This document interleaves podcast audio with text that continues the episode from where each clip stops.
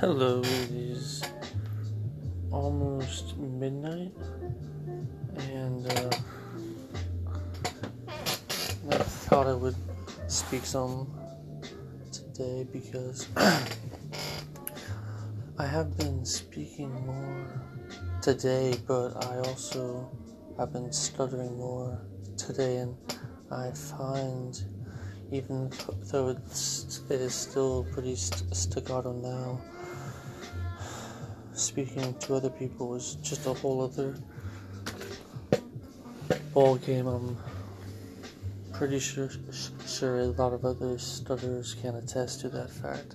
Um, i'm just trying to speak with intent and and in that having content and, and because a lot of people I've heard just talking, talking, talking. It's a whole lot of nothing, and like you, you, you, like you said so many words to me, and you really didn't say anything at all. And I've been trying to have this, I guess you would call it mantra in my head that it's not what you're trying to say, just say it and it's been helpful on typically simplifies the idea typically and uh, so, I've told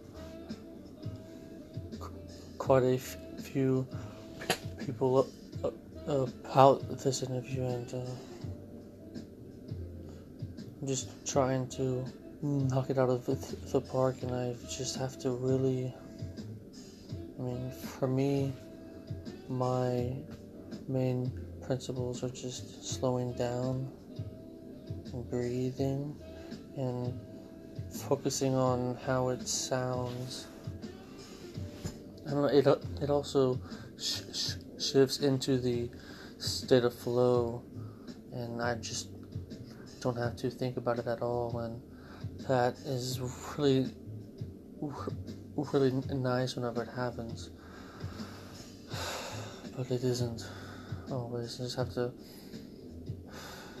breathe and I can take time to answer a question and I can be articulate and I'm just out there for any others who are almost silently going through this because I just like it's it's hardly seen out there in, in, mainstream media. I mean, it's almost like it's a uh, special needs or something. And I mean, I guess it is by pure definition of those two words. But uh, I mean, then all conditions are special needs, but not special needs in terms of. Uh, cognitive disability. And so uh, earlier today, I went and met with two longtime family friends. They're basically my third set of grandparents, fourth if you include step parents. I was blessed with four great couples, and then two of them having to remarry due to death, and they remarried some fine people also. But I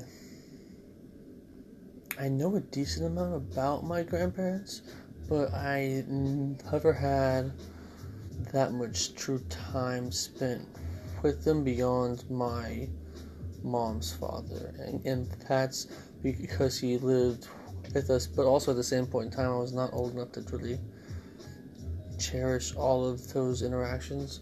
I mean, I loved him, and he was quite the man, World War II hero, and and just genuine friendly man, and uh, but he caught Alzheimer's uh, towards the end of his life, um, and really like the last decade and a half or so of his life, it was just slow deterioration, and he just slid into mental disarray, I guess. Nothing chaotic, but he just wasn't. I mean, he was 93 years old and he was just worn out, and uh, and so d- due to not being that close and all that time spent with them, I was really close to these people, and they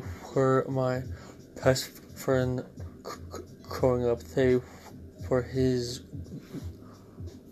grandparents, and they uh, like I spent a, lot of time with them, especially out on their ranch in Decatur, and um, also have a home in Dallas and also in here, Keokuk, Iowa, and I I took one road trip up to Iowa with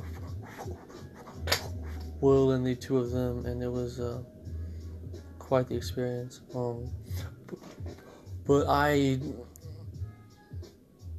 I've kept in contact with him mostly via email since high school, just keeping them up to date and so on and so forth. And I um, stressed in my last email, hey, I'm planning on moving and so on and so forth. So then they responded by saying,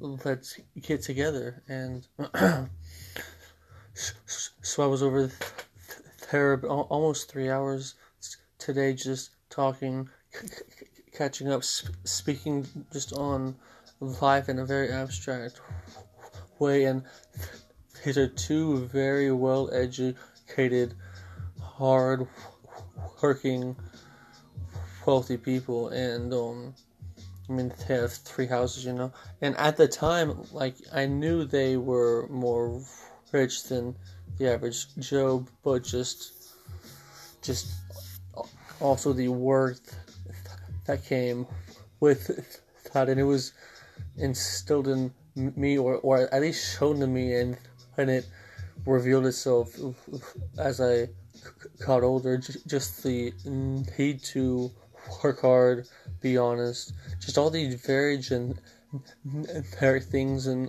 life we take for granted, or even don't even think about, you know.